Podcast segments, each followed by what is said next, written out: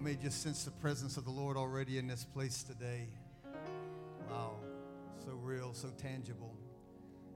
Never take it for granted when His presence begins to manifest. Amen. I appreciate the presence of the Lord. Hallelujah. Hey, we had a, uh, an incredible day yesterday. We were all over our city praying in our parks, all over our city praying for our nation, praying for our, our region and our, our county. I, don't know. I don't know what the number is. There was probably at least 60 or 70 people, I think, that were praying in different parks all over the city here. And I believe we pierced the darkness. Amen. Amen. So thank you for all of you that participated, that helped us pray. I believe prayer is the key. Prayer is the key. And only hungry people pray. I got uh, two amens over here, maybe one over here, I think. Hungry people pray because they believe something can happen when they pray. Amen. The Bible says it's the effectual, fervent prayer of the righteous that avails much. So we were praying, and we just appreciate all those that came out and participated. Thank you. Hallelujah. All those that are wa- watching by Facebook Live or on Country 100.5 WAFC. Hey, just pray for us. We're trying to get our contract extended uh, on WAFC. We only go to 11:30. We go from 10 to 11:30. We're trying to move that thing up to 12 o'clock so that they can get both barrels. I feel like they only get like like maybe 10 or 15 minutes of it and then it shuts off. But just pray with us. We're trying to work on that. And I believe it's the will of God. Amen. Hallelujah. Stand to your feet and grab your Bibles this morning if you're ready. Hallelujah. Well, I just need to ask who's the happiest person in church today?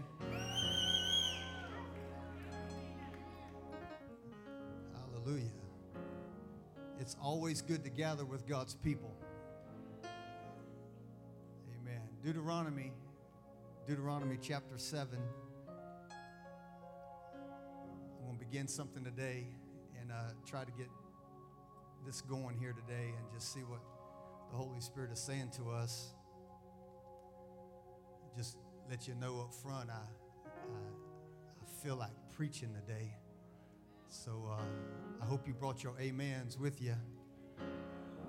Well, we got about four amens. The rest of y'all gonna have to find. Go look, phone a friend. That's what you need to do. Phone a friend. Ask if you can borrow an amen. Hallelujah. I, I, I despise a silent church. I believe silence is a victory for the enemy. Amen. So it's not just me preaching to you, it's you agreeing with what we're talking about.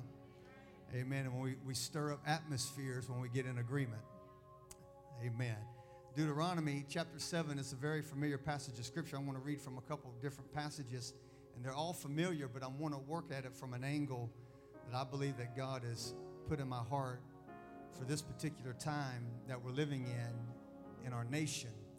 I'm not, I'm not trying to um, I'm not just trying to preach hermeneutically correct certain things, but I am trying to catch the pulse of the Spirit that's over our nation right now so that the church can become a driving force in the middle of it. I, the, the Bible says when it goes well with the righteous, then the city rejoices. So, how many know that the righteous has got to get on board so that the whole city can rejoice? So, Deuteronomy chapter 7, verse number 1 says, And when the Lord your God brings you into the land where you are entering to possess it, somebody shout, possess, and clears away many nations before you the Hittites, the Girgashites, the Amorites, the Canaanites, the Perizzites, the Hivites, and the Jebusites, seven nations greater and stronger than you. And when the Lord your God delivers them before you, and you defeat them, somebody shout, It's a victory now, it's a victory. And you shall defeat them, and you shall utterly destroy them. You shall make no covenant with them and show no favor to them. In other words, don't get in an agreement with the land that you're called to possess because you're trying to bring a different culture to that land. All right? Look with me in verse number uh, verse number 17 of that same chapter there. Verse number 17 says, And if you should say in your heart, These nations are greater than I, how can I dispossess them? You shall not be afraid of them. You shall well remember what the Lord your God did to Pharaoh and to all of Egypt. Verse number 19 the great trials which your eyes saw, and the signs and wonders, and the mighty hand, and the outstretched, uh, outstretched army by which the Lord your God brought you out. Outstretched arm by which the Lord God brought you out. So you, or so shall the Lord your God do to all these people of whom you are afraid. Now look with me over into Joshua, and we'll tie all this together here in a minute. Joshua chapter 3, verse number 3. And they commanded the people, saying, You shall, when you see the ark of the covenant of the Lord your God with the Levitical priest carrying it, then you shall set out from your place and go after it. However, there shall be between you and it a, a distance of about 2,000 cubits by measure. Do not come near it, that you may know the way by which you shall go, for you have not passed this way before. Then Joshua said to the people, Consecrate yourselves, for tomorrow the Lord will do wonders among you. Look with me in verse number 10. And then Joshua said, By this you shall know that the living God is among you, and he will surely dispossess before you. Here, here it goes again those seven nations the Canaanites, the Hittites, the Hivites, the Perizzites, the Girgashites, the Amorites, and the Jebusites. Behold, the ark of the covenant of the Lord of all the earth is crossing over ahead of you into the Jordan. This is what I felt like God was saying to me. I, I was reading this a, a, few months ago in verse number three of Joshua chapter three. He says, When you see the ark of the covenant with the, Levit- with the Levit- Le- Levitical priests carrying it, then you shall set out from your place and go after it. Look at somebody and tell them you can't stay where you're at. You can't stay where you're at. You can't, you can't, listen, God is moving. God is moving. When you see the Levitical priest carrying the presence of the Lord, you have to get out from your place and go after it. Look at somebody else and tell them you really can't stay where you're at. You really can't stay. You got to go after it. You go after it. You have to go after the things of God. You have to go after the presence of God. And this is this is my title this morning. Somebody's got to take the territory. Come on, look at high five about three people and tell them you got to take the territory. Come on, God's moving in the territory and you might as well take it. God's moving in the land and you might as well take it. It's yours. Every promise of God is yours. Yes and amen. Amen. Amen. Somebody shout, take the territory. Take it in Jesus' name. Take it, take it, take it. Let me pray for you, Father. We thank you this morning for what you're going to do. Holy Spirit, you're the preacher, the teacher, you're the communicator of all truth. Thank you, Holy Spirit, for your divine presence that's already manifested in so many ways in our hearts today. Lord, we just give you praise and glory for all that's going to take place in the next few moments as we meet over your word today. Lord, I thank you for eyes to see, ears to hear. Thank you today for a heart to respond. Thank you today for what you're doing in our midst. Thank you today for what you're going to do by the time we get to the last amen of this service, Lord, we give you all the glory, the honor, and the praise for it. In Jesus' name I pray. And everybody together said, Amen. Amen and amen. God bless you this morning. You may be seated. Our text this morning describes to us how the Israelites were being literally prepared by God to move into the promised land in order to possess their inheritance, or the way I like to say it, to possess the next level of occupation. God was preparing them for the next level of occupation. And as they were coming out of the wilderness and moving through the promised land, God had instructed them to get ready for the unexpected. Get ready for what you've never seen. Get ready to go to places you've never been. And get ready to do some things you have never done. You have not passed this way before. In other words, God was building into His church, His people, an expectation to see things they have never seen. I believe that is a message to this generation. The taking of the promised land was an actual event for the children of Israel, but it comes to us as a prophetic picture or a prophetic call for the church of our day. The message for that generation is the same message to this generation. Go in and possess the land, go in and take the territory, go in and occupy, do business, overthrow, uproot, tear down, move into your land, move into your territory, and allow the kingdom of God to be manifested. He said, Go in and possess the land and to drive out the seven nations that are greater than you and that are stronger than you. In order for Israel to move into this particular land that God was calling them, in order for them to move and to possess their inheritance, they had to defeat and destroy the nations that had the territory locked down. They had to defeat and overthrow and destroy the seven cultures or the seven nations that were literally living in that land. They had to move in. I'm going to find somebody to preach to in a minute. They had to move into that land and let the enemies know this town ain't big enough for the both of us. They had to move into the land to let the enemy know we're not here to compromise. We're, we're not here to shake hands and befriend you. We're not here to adore you or to like you. We're not here to have any kind of fellowship with you. We're here to drive you out. That's got to be your attitude against the powers of darkness. We're not here to befriend the powers of darkness. We're here to drive it out. He said, he said in, in, in our day now, in our day, these seven nations represent to us a variety of spirits. In their day, it was people. In our day, it's promises and spirits. We have to drive out the spirits that are occupying in our territory. we have to drive them out. We have to, we have to, we have to come in with an attitude that says, I can't let you stay where God is putting me. I can't let you stay in my home where God has called me into. I can't let you stay in my land that God has moved me to. Amen. Now, this will be on the screen for you. Nations, they are the established cultures in the land that occupies and influence the territory. That's what a nation is. It's the established cultures that are in the land. And God said you have to deal with these seven nations. In other words, you have to deal with the cultures. You have to deal with the culture that's in the land.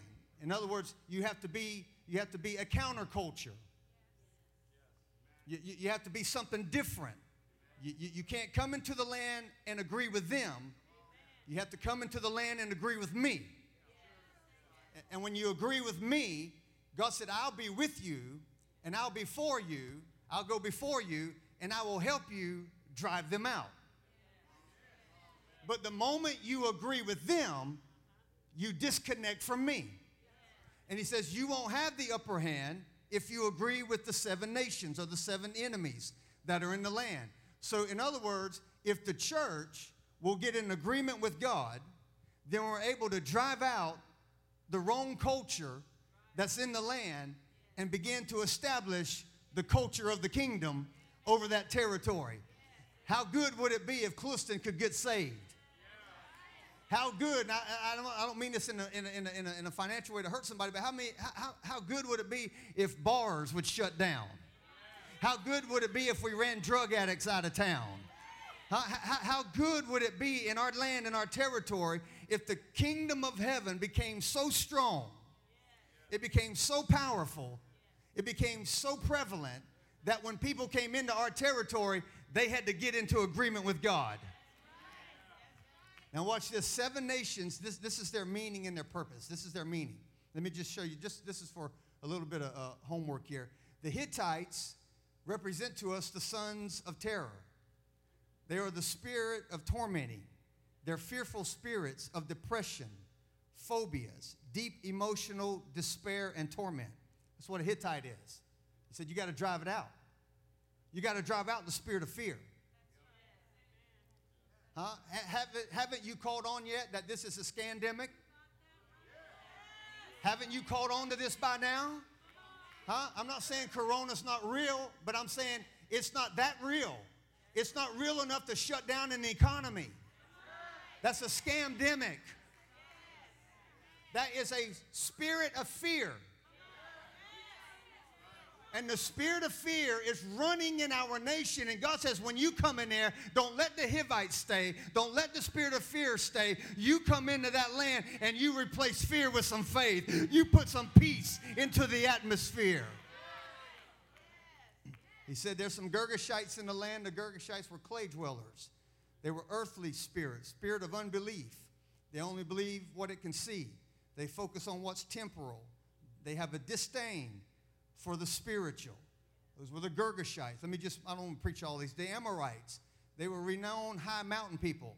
They were obsessed with earthly fame and glory. Sounds like Hollywood. Thrives to be noticed. Domineering spirits.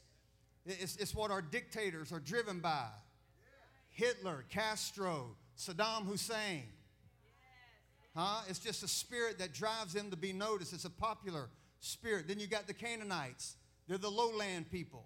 They're the spirits of addictions, spirit of perversion, lust, spirits of homosexuality and lesbian. How many know that's running rampant in our land? It's running rampant in our culture. And the only answer to it is not another therapeutic session. The answer to it is the gospel of Jesus Christ, where the culture of God begins to move into that territory. Then you have the Perizzites. They're, they're, they be, uh, belonging to a village. That's what it literally means. That means they have limited vision, they're lazy, low self esteem, produces generations of spiritual stagnation. Then you got the Hivites, they're villagers, they're greedy, they're earthly, uh, earth, earthly people. They just gain, they're, they're hedonism, they have pleasure seeking. It's all about them. God said, don't give in to it. Don't give in to your governments that are not of God. Oh, y'all, y'all I'm, I'm, trying not to preach all this, but y'all ain't saying amen enough here. Don't, don't give in to everything that gets pushed down the pike because that's not what you're here for. You're here to establish the culture of the kingdom. And then he says you got the Jebusites, they're the threshers, they're, they're the suppression of spiritual authority, refuses any form of authority, they're legalistic, they pull people down and humiliate them and this the spirit that drives racism. You want to know what drives racism in our land? It's the Jebusites. It's a spirit of division. Listen, our, America is not racist. There's racism in it, but America is not racist. We're the only nation on the planet that stopped slavery. But you keep watching the news and the news is going to tell you that we are a racist nation. That's a Jebusite spirit. And God said the only way that you overthrow a Jebusite spirit is you got to come against that culture and you got to put the culture of the kingdom in the middle of it and overthrow the power of the Jebusites. These nations were greater and more stronger than you. That's what God said. He said, These nations are bigger than you, they're stronger than you, they're greater than you, and the way that you overcome them is by not being in agreement with them. Because the moment you agree with them, you empower them. Whatever you agree with, you empower. So the message for that generation to go in and possess the land is the same message that's in our day right now. We have to go in and drive out the inhabitants, the cultures of the land and possess the territory. Take it over. We need to take over spirit in the body of Christ. And in the taking, it's not going to look like anything that you have ever experienced before. When I was working on some of this a, a couple weeks ago, and I was just putting some things together even last night, God, God began to say to me that it's not going to look like anything that we've ever experienced before in the history of Christianity. It's not going to look like the Protestant Reformation in the 1500s when Martin Luther nailed his 95th Theses to the Wittenberg door. It's not going to look like that. It's not going to look like the Great Awakening with Jonathan Edwards and George Whitefield in their day. It's not even going to look like the second Great Awakening in the 1800s that was led by Charles Finney. It's not going to look like the Welsh revival in 1904 with Evan Roberts. It's not going to look like the Azusa Street revival in 1906 with William Seymour in Los Angeles, California. It's not going to look like the healing movement in the 40s and the 50s. It's not going to look like the Jesus movement in the 60s. But it's going to be the third great awakening that's going to super exceed all the other movements of God in the earth. And this third great awakening is going to be awakening of the harvest fields of the earth where the whole world begins to submit to the lordship of Jesus Christ and the world gets flipped up for the glory of God. Come on, push somebody and tell them it's a taking the territory. It's taking the territory. Now, I, am trying to, I'm trying to hold this back for a minute here, but the Bible says in Psalms 110, let, us just turn there. Let me, let me just read that to you. Guys, if you got that, if I gave it to you. The Lord says to my Lord, Sit at my right hand. This is God talking to Jesus, until I make your enemies a footstool for your feet. God said to Jesus, Sit at my right hand until I make your enemies a footstool under your feet. Now, watch this. Acts chapter 3, verse number 19 says, Repent and return so that your sins may be forgiven, wiped away, in order that times of refreshing may come from the presence of the Lord, that he may send Jesus Christ, appointed for you. Watch this now, whom heaven must retain. You see that? Whom heaven must retain. Who, who, who, who must, I'll read it from the scripture. Whom heaven must receive, same word for retain, until the period or the time of the restoration of all things spoken by God by the mouth of his prophets notice that heaven is retaining Jesus until a certain time. The restoration of the earth is being held in time. What's it, what's it being held from or being held for? It's waiting, as my wife was saying earlier, it's waiting on the manifestation of the sons of God begin to execute the laws of God in the earth so that the earth can return to its original format. All right, let me just let me just break it down. It says until the time of restoration. That word restoration is the Greek word apokatastasis, which literally means the restoration of true theocracy and the restoration of original intent. That's what that word means. Here's a working definition for you. It's the restoration it's the act of restoring to the rightful owner something that has been taken, lost, or stolen push on somebody and tell them we're about to get some stuff back. I'm telling you, we're about to get some stuff back. Listen, if you think the church is down and out, you've lost your mind. The church is still alive and well. We, we may not be as strong as we need to be, but we're going to be as strong as we need to be in the midst of the battles that we're in today. And what the enemy has meant for harm, God's about to turn it around. If you think the church has been silent for way too long, maybe, maybe we have, but I'm trying to say the church is coming alive. The church is getting its voice back. And the church is about to pick up where Jesus left off, and he's going to make all of his enemies under his feet.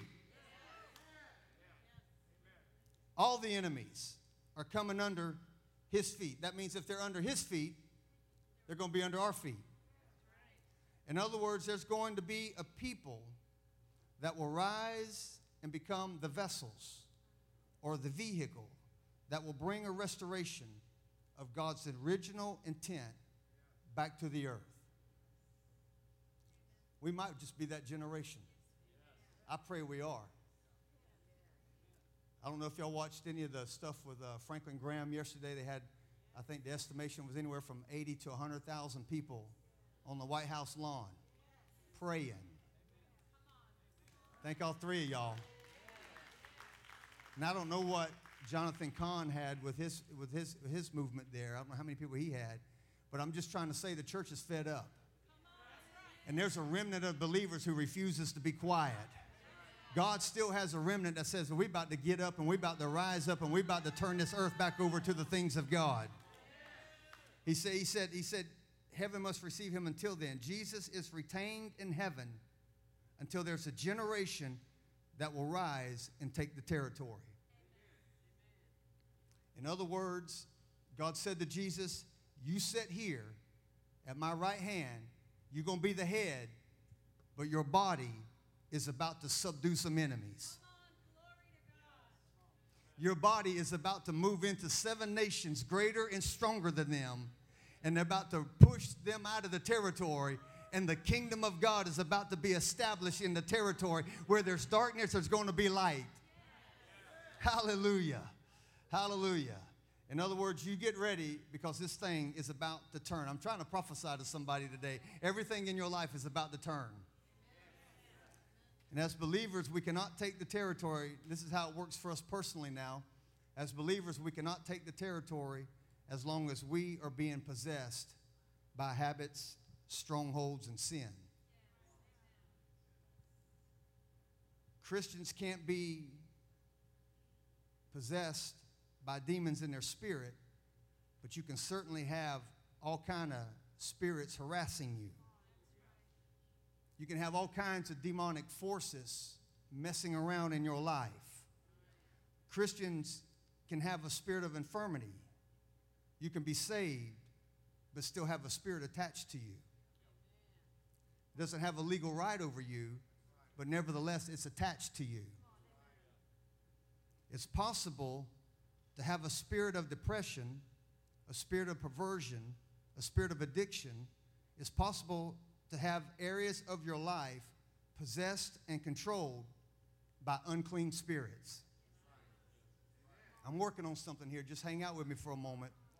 A person, therefore, cannot be free to possess their possessions because they still have territory in their own life that's being occupied by enemies. You can't experience the freedom of God as long as you have attachments of seven other spirits in your life.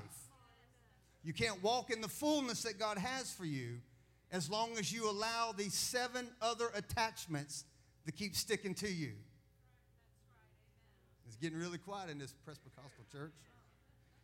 Wherever there is freedom, that's where the Spirit of the Lord is. Huh? The Bible says in Galatians 5 to stand fast, therefore, in the liberty by which Christ has made us free, and do not be entangled again to the yoke of bondage. When spirits are displaced, then you have the ruling presence of Jesus. And he becomes, watch this now, Lord over a life because of the dispossessing or the evicting of that previous tenant, that spirit. Just track with me for a moment. If you don't own a building, you can't evict a tenant. Only the owner can do that. Right? Unclean spirits don't leave until Jesus becomes owner. Jesus has to be Lord over your life. He evicts what he's Lord over. That's why I keep saying you can't make agreement with it and expect to be free. Ah. And the more you walk with him, and the more the territory we surrender to him, the more possession he has for us. I'm trying to work this out because I want you to understand where the church is trying to get to. You're not going to evict, cast out, push out, drive out seven cultures that are greater than you when you're sick when the church has been attached to so many cultural icons and we have, we have shared the agreement with the culture, then it's hard for the Spirit of God to be Lord over that because we allow the enemy access to dominate. The, the problem in our land, I'm, just, I'm not just saying this for us in general, it's the Big C church in America. The problem in our land is not that the culture is so vile, the problem in our land is that the church has become so weak. That's why there has to be a rising up. Jesus came to set us free, but many times the eternal bondages are held in place by all these external symbols. Let me give you an example. That's why when you get free, you have to decide you got to stay free. You got to work out your salvation. When Israel was being held in bondage in Egypt, all around them were symbols. They had the pyramids, the statues, Pharaoh's court, the Egyptian garments, prevailing cultures of the Egyptians' rulership. and they became the symbols to bondage. When God got ready to set them free, He didn't set them free in Egypt, He took them out of Egypt. He got them away from the external bondages. So He delivers them to a place where they've never been. Ugh. He takes them to things they've never seen. He lets them see things they've never saw, lets them experience things they never experienced. It's a place that doesn't speak to them about their past. Whew. I'm trying to help you. God's about to restore some things that the church has never seen, but it's about to come back to its original order. It's about to come to its original restitution. So he delivers them. So when you get set free, there are some things, some people, and some places you don't need to keep hanging around. When you get free, you have to break away from old destructive lifestyles. When you get free, you got to break away from old patterns, certain kinds of people. I'm losing all my amens. You can't keep listening to all that kind of music. You can't keep watching all those kind of movies. You got to separate yourself. You got to pull yourself away because the influence of that culture will keep you powerless and they're, they're greater than you and they're mightier than you. I get amazed at the body of Christ, how weak we stay, only to our own detriment because we allow what we have power over entrance into our lives. And, and, the, and, and, and we, don't, we don't have the authority now to drive out what we have authority over because of the weakness of our own spirit, because we have all these cultures that are attached to us. And it continues to weaken the church rather than make the church stronger. I'm going to preach in a minute. If, we don't, if, if the church don't understand its place in time, if we don't understand what God is doing in this hour, you'll keep facilitating the cultures of this world and allow them to drive you to a place that only keeps you in bondage. But what God is doing in this day, ah, what God is doing in this hour, there's a holy, righteous remnant that's rising.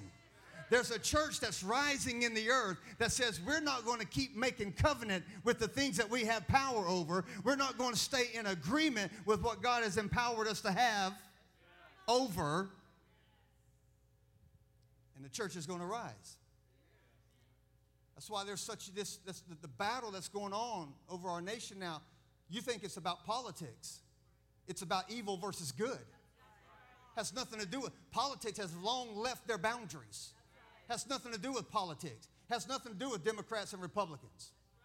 We have long left the boundaries of politics. What's going on in our nation now is the soul. We're, we're in a fight for the soul of our nation. And the only remedy to help the nation stay free is the church rising up and become empowered to push the agenda of God back into the cultures of the earth. Watch this. Let me, let me show you a scripture here. Go with me to Exodus this making any sense? I got to hurry, Lord, Lord of mercy. Time is eluding me. And I ain't even got to my first point. Exodus chapter 6, verse number 6 says, Say therefore to the sons of Israel, I am the Lord, and I will bring you out from under the burdens of the Egyptians, and I will deliver you from their bondage, and I will also redeem you with an outstretched arm and with great judgments. Look with me in verse number 8 and I will bring you to the land which I swore to give to Abraham, Isaac, and J- Jacob, and I will give it to you for a possession, for I am the Lord. Notice that God said, I'm the Lord. He starts out by telling this nation that I am the Lord over your life. He's telling them who He is. And then He says, I'm going to bring you out from under the burdens, and I'm going to deliver you I'm going to he- I'm going to help you get set free of the bondages that have enslaved you. Then he says, I'm going to redeem you. In other words, I'm going to purchase you. I'm going to buy you. If someone says, if someone buys something, then that means they become the owner of something. Right?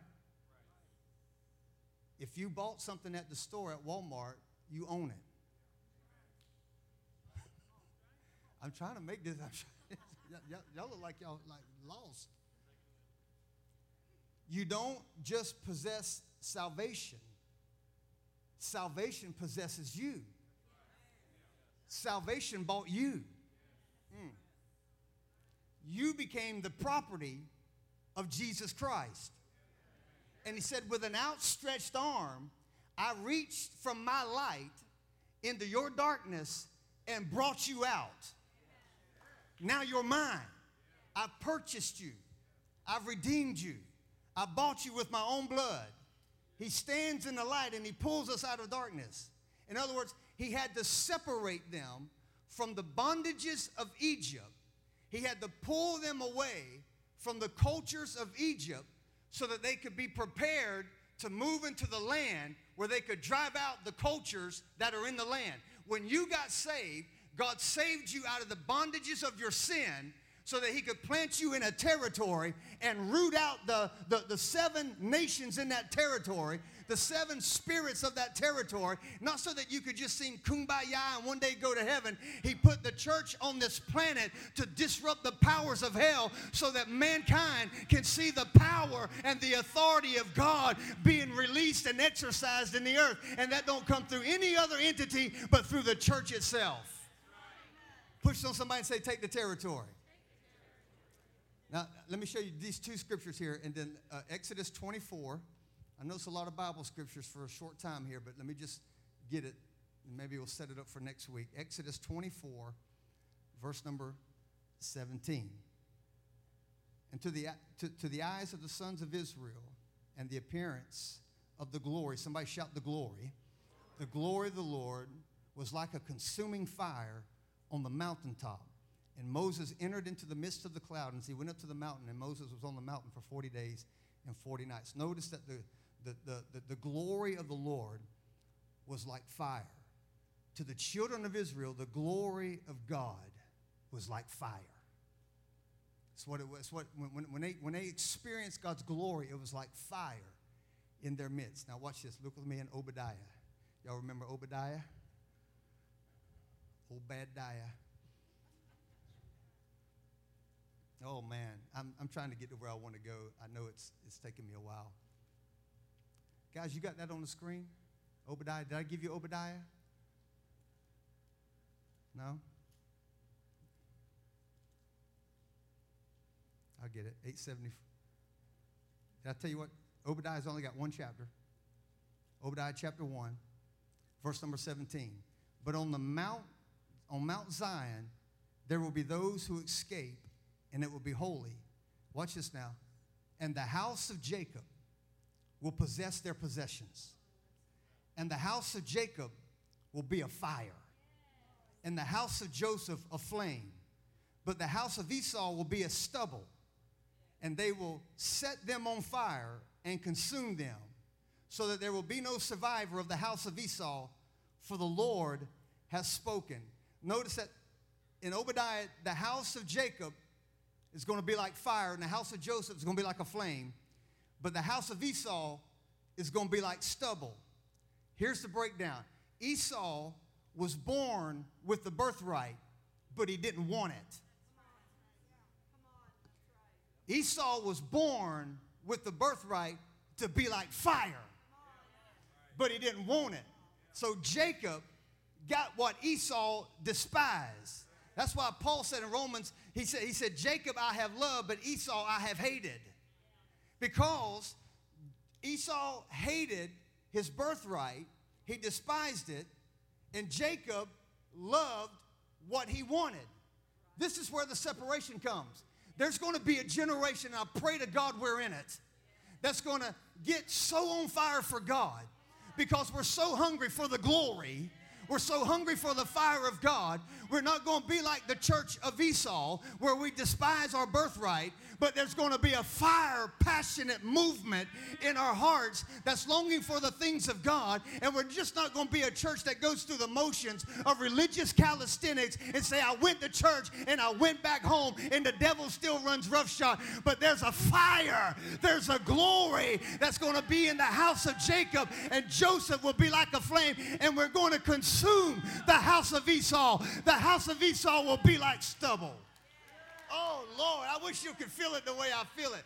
That means there is a remnant that's going to rise in the earth that's not going to keep settling and selling out for the things of this world. Ladies and gentlemen, there is a mighty army that's being raised up right now. There's a glory that's turning and burning on the inside of us, and we are not content to get up and sing kumbaya and go through the motions of everyday life, but we have this passionate zeal for the things of God to overthrow the powers of hell. There's a generation that's going to be like that. There's a generation that's going to rise like that. They're going to rise and they're not going to be like the house of Esau. You had it, but you didn't want it. It was yours, but you didn't want nothing to do with it. And you would sell your birthright for a bowl of beans.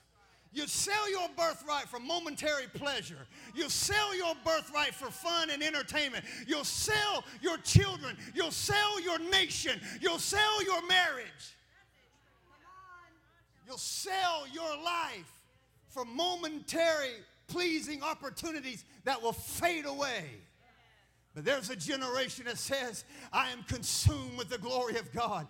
I'm consumed with the mountain of the Lord. I want to see the fire of God. I want to see the cleansing power and the authority of God move in my generation that literally governments begin to shake under the weight of God's glory. Prisons begin to shake under the weight of God's glory. There's a generation that's going to rise that's going to be like that.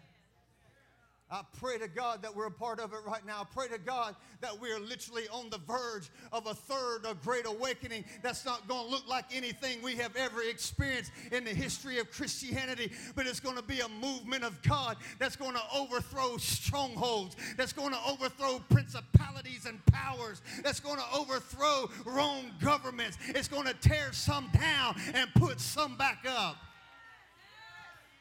A generation. Tell somebody we got to take the territory. We got to take the territory. There will be a holy remnant in the, in the earth that's going to rise. There's a generation, if I can say this with all amount of respect that I have, there's a generation that's going to separate themselves from worldly diets, worldly habits, and worldly patterns. It's a generation that's going to become distinct. We ain't gonna wonder, are you a Christian or not? distinct in our behavior, distinct in our lifestyle, and distinct in our pursuit for God. Guys in the back, put James 4 4. I think I gave it to you. James 4 4. It says, uh, you got it? I don't want to have to take time to turn there. You got it? James 4 4. No? All right, let me turn there. Praise the Lord. I got to show you these scriptures because they, they make sense. James 4 4 says it this way. It says, now, now anytime a preacher says go to James, you know it's going to get tough. Okay? Anytime you open up the book of James, it's going to be hard, okay? Because James was a bad brother. I mean, this, this brother would just write what he knew was right. So, so James is looking at a bunch of Christians. In verse number four, he says, You bunch of adulterers.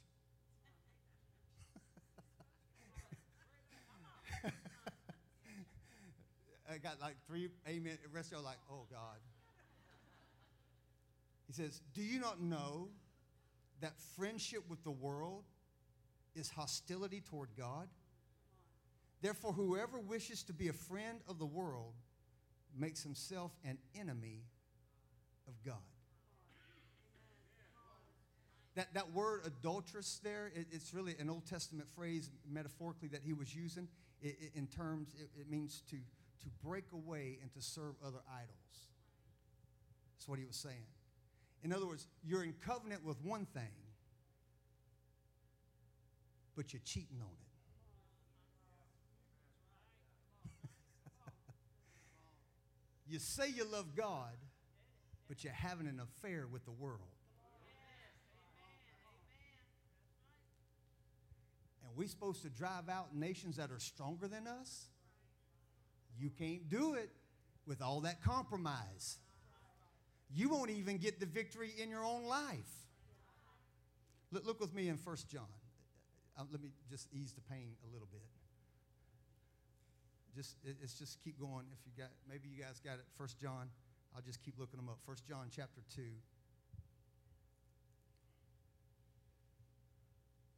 Verse number 15, it says, Do not love the world, nor the things in the world. If anyone loves the world, the love of the Father is not in them. For all that is in the world, the lust of the flesh, the lust of the eyes, and the boastful pride of life, is not from the Father, it's from the world. And the world is passing away, and its lust. But the one who does the will of God lives forever. Now, this passage is not written to sinners, he's talking to the church. He's saying you got, you got to break away from your affair with the world. I'm trying to help us understand until there's total agreement with the things of God in our life, we'll keep surrendering to the pressures of the cultures that are in the land. And, and the moment you surrender your, your, your, your, your, your struggles or your trouble, then God steps in and begins to help us even in our weaknesses. But until you surrender the attitude that I'm going to go all the way, then you keep empower the culture, empowering the cultures to have the upper hand over your life. He said, don't befriend the world. He's not talking about the planet, he's talking about the cosmos. It's, it's the world, it's, it's the, the orderly arrangement, the system order of Satan. He's saying, don't keep in line with the systems of this world.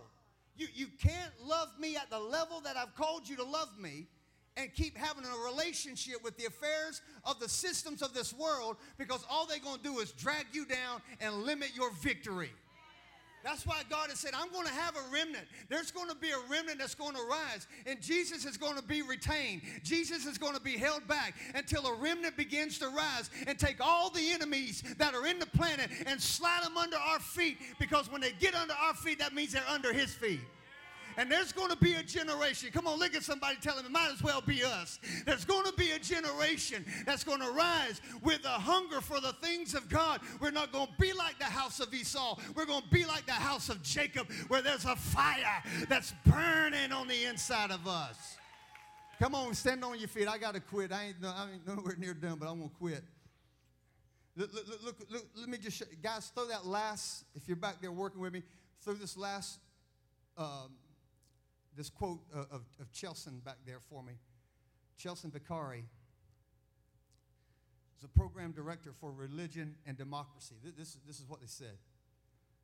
Popular liberal evangelical writers and preachers are telling young evangelicals if they accept abortion and same sex marriage, then the media, academia, and Hollywood will finally accept Christians and out of fear of being falsely dubbed intolerant or uncompassionate, many young Christians are buying into the theological falsehood, all in the name of tolerance.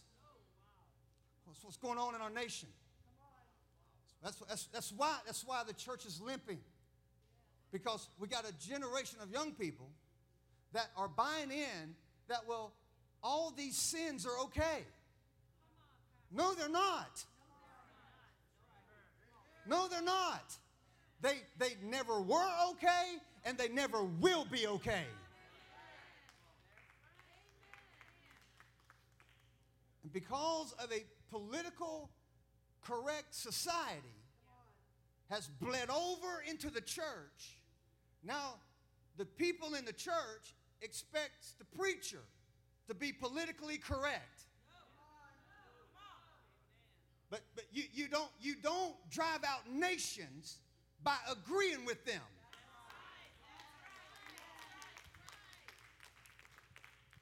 And be, because, and, thank God it's not like this in this church. I, I don't feel that at all from this house. You know, it, it's fine. But, but because of politically correct society, they start labeling people homophobic, xenophobic, bigots, because we keep surrendering to the world's demands.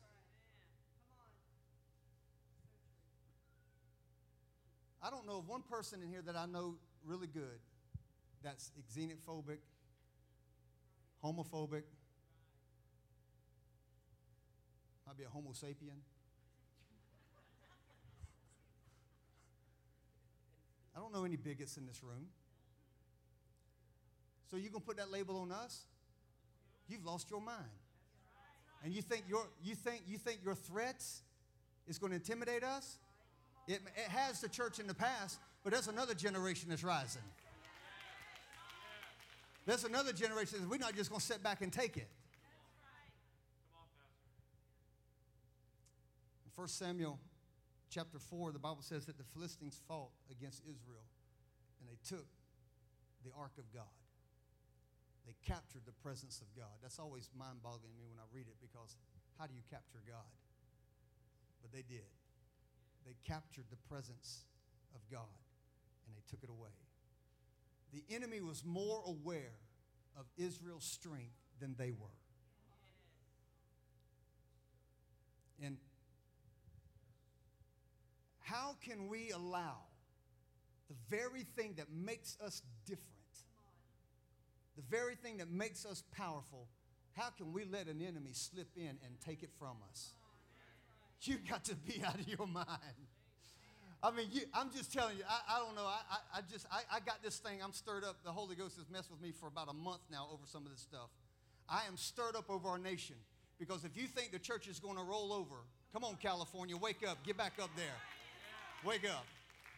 If you think we're just going to shut up over a, over a scamdemic, you think we're just going to close our doors? You think we're going to live in fear? You think we're going to not preach the truth? You think we're worried about the division in our nation? No, we're the ones that can bring peace to it. We're the ones that can bring resolve to it.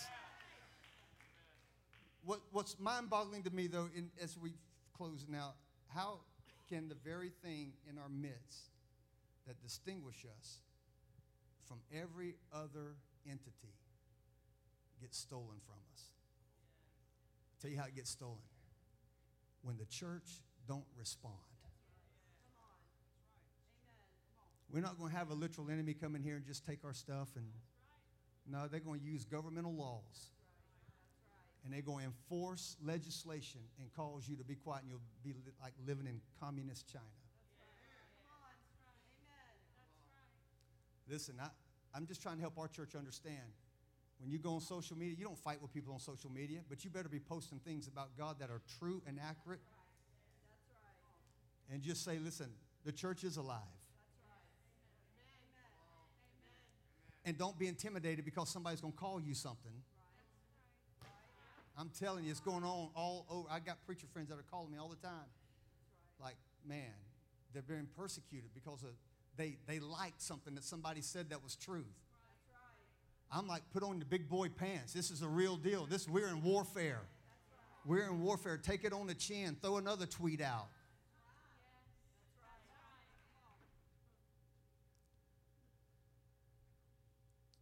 We can't afford to lose the very thing that makes us powerful.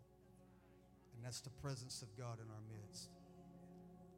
And that's why even when we come to this house on a Sunday, on a worship service, probably had a long day at work. Maybe you worked all day Saturday or worked all week, and You might even come in here tired.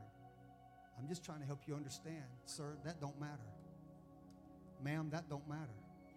When you come in here, you drop everything. And you jump into the presence of God with everything you got.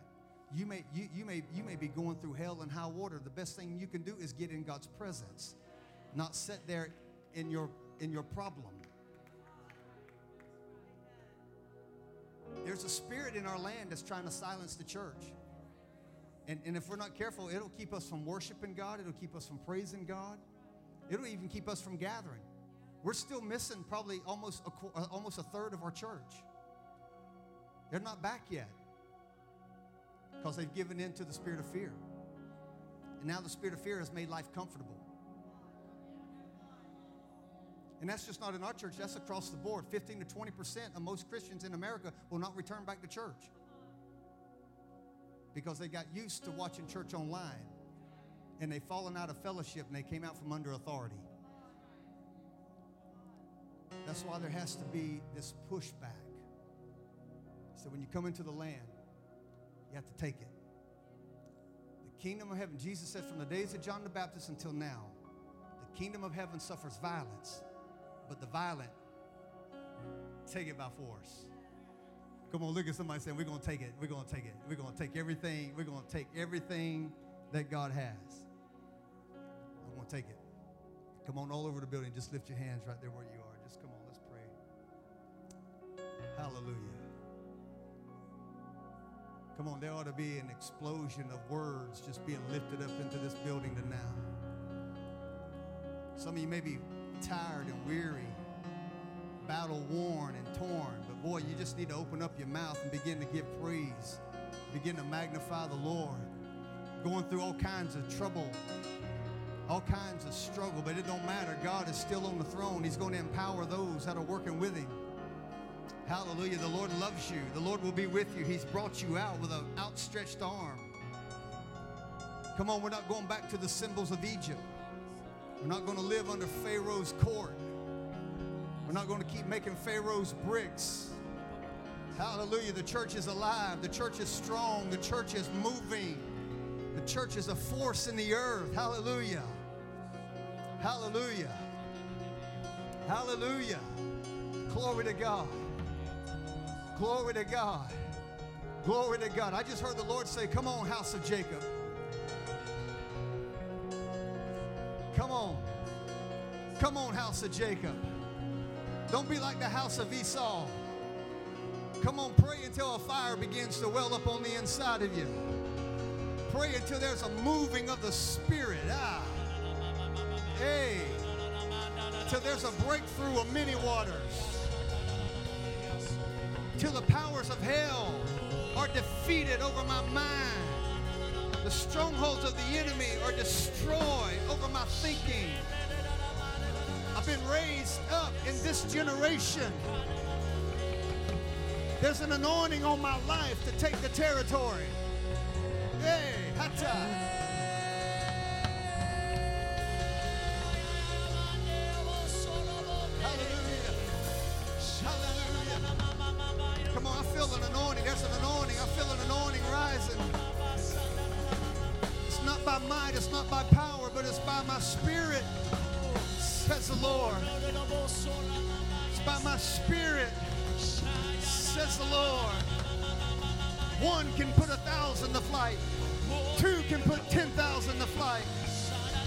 There's an army that's rising. I'm not attached to my past. I'm not attached to spirits that are trying to limit me. I'm not attached to them no more. I've been purchased. I've been bought. I've been redeemed.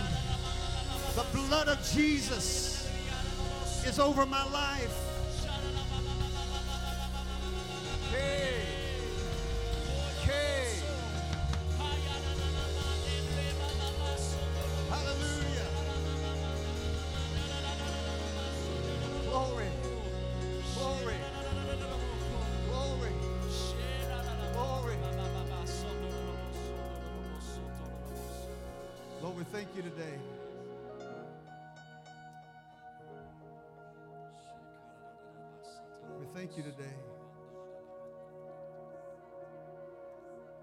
A stirring in the hearts of your people.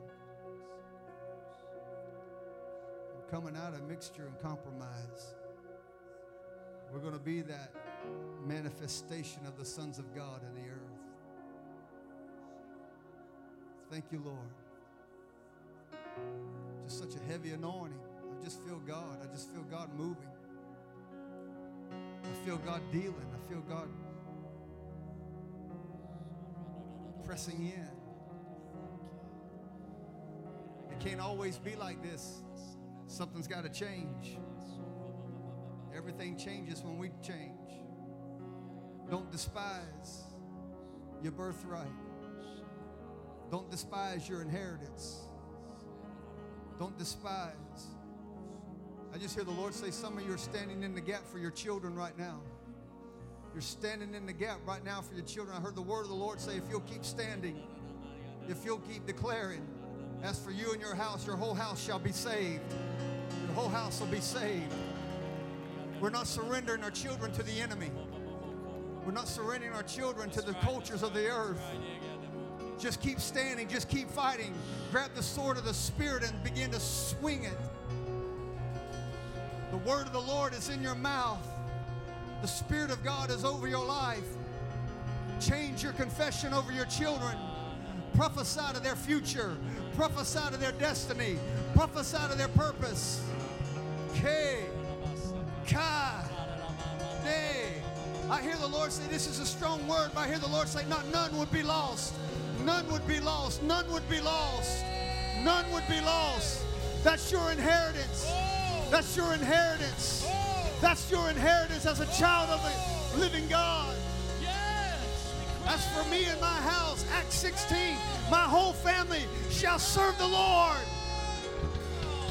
My whole family will be born again. Hey. Kataye. Mahaye.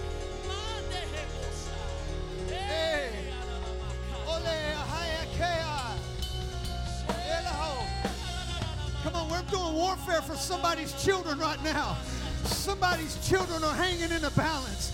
Somebody's children are running a million miles away from God. But the Holy Ghost, the Holy Ghost is running them down. The Holy Ghost is after them. It's a movement of God in the earth.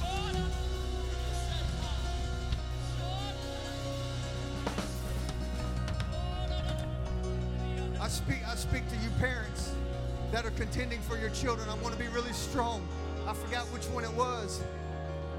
There- There's a, there- there's a, there's a, uh, there's, there's a spirit of depression. It's a spirit of lost focus. It's almost like a spirit of despair and torment. It- it's, it's, it's, it's, it's from the sons of terror. It's from the Hittites. It's a spirit of tormenting. It's a fearful spirit because you don't think that they're going to serve the Lord. And it's caused you to live a life of cycles, in and out, feeling good one day, depressed the next day, living in a constant state of fear. But I hear the Lord say, I'm raising up a standard with you today. I'm raising up a standard with you today. Your prayers have been heard in the throne room of heaven.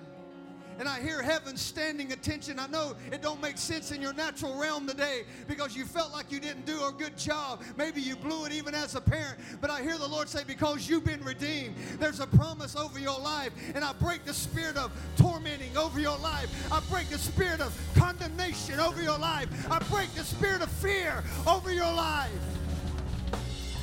In the name of Jesus. In the name of Jesus. In the name of Jesus. Who can we just give God praise? Children, sons, and daughters, grandchildren, coming home, coming home. Yes.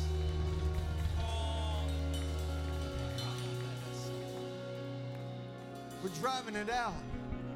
We're driving it out. We're driving, we're driving the influence. We're driving the stronghold out. In the name of Jesus. Thank you, Lord. Thank you, Lord. Thank you, Lord.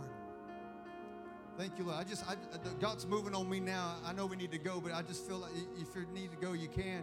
But I just feel God moving. There- There's, there's some, there's some physical issues that are going on in people's lives right now. Just throw your hand up right where you are. You just got some real physical issues right there, right there, right there. Just real physical issues that are going on in your life. Right here, over here, over here. I know Linda's got surgery coming up over here. Come on, everybody's got their hand raised. Hold it really high. We want to see you. We want to see you hold your hands really high. Now, everybody that's looking at them, go lay hands on them real quick. We're about to break the spirit off of their life the spirit of sickness, disease, infirmity, the work of the enemy right now in the name of Jesus. Come on, we're about to pray and release a Holy Ghost landslide of healing in the name of Jesus. Come on, don't come out of prayer. Hallelujah, hallelujah. There is a supernatural power of healing that's flowing here, right here, right now, in the name of Jesus. God, we come against every sickness. We come against every attachment of the enemy that's bringing physical harm to their body right now. In the name of Jesus, I bind every lying spirit against their body and I command their body to receive the balm of Gilead. Let the healing power of God flow, flow, flow, flow, flow in the name of Jesus. In the name of Jesus, the healing power. Ah, ah, He's the God that heals. He's the God that heals. There's healing flowing now in the name of Jesus. Just receive it by faith. Receive it by faith. I bind every attack. I bind every spirit in the name of Jesus that's attached itself to your life. I bind the spirit in the name of Jesus. And we release the power of God. We release the healing of God.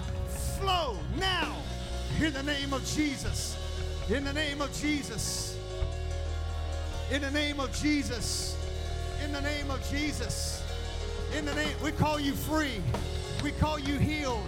We call you delivered. Edabaha. Eke. There it is. There it is. There it is. There it is. Come on, somebody give God praise. There's healing flow. There's a healing flow. Hallelujah. Hallelujah. Hallelujah.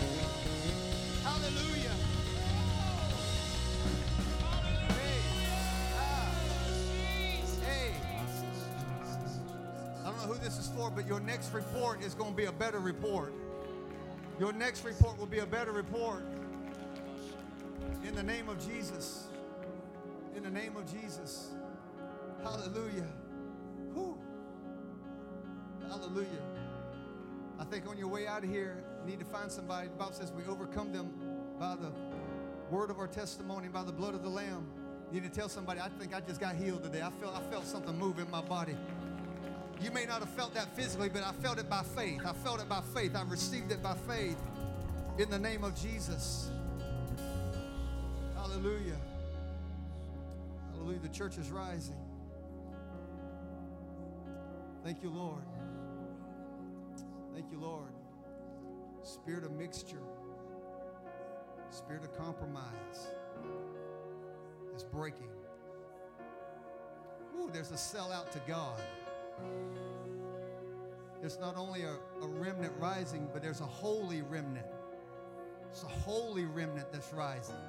There's a distinction on our life.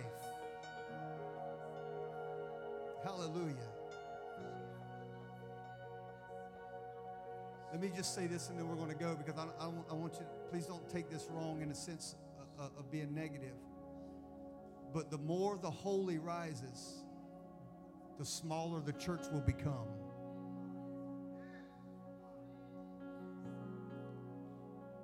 Say it again. The more holiness rises, the smaller the church will become. Because not everybody is going to sell out to holiness. We'll sell out to a therapeutic message. We'll sell out to a, vi- a feel good message, but we'll keep surrendering territory. But God's going to raise up a righteous remnant. And trust me, this right, righteous remnant is going to be bigger than what you think it is. But it's not going to be like the church is right now. God's going to whittle it down to the people who have the ability to carry the fire because they didn't despise their birthright. It's going to be the house of Jacob and the house of Joseph. And we're going to eat up the house of Esau. They're going to be fuel to our fire. They're going to be like stubble. Because the remnant is going to rise with holiness. Amen. Amen. I know that, that, that probably don't feel like good news. It is good news if you understand the power of holiness. It's good news because God said, I can deliver by few or by many. Don't, make, don't take God a whole lot of effort to do anything, but He's got to have a willing vessel that's no longer compromising with the world. Father, I thank you today for the power of the Holy Ghost. Lord, I thank you today for this house. I thank you today for this people. I thank you today that we are a remnant in the glades. We're a remnant that's pressing in to greater levels of glory till the fire of God consumes us. Lord, we won't be content until we see it. We won't be content until we have it. But Lord, we're going to be people of faith that press in. And we give you praise. We give you glory. And we thank you for it now. In Jesus' name I pray. And everybody together said, Amen.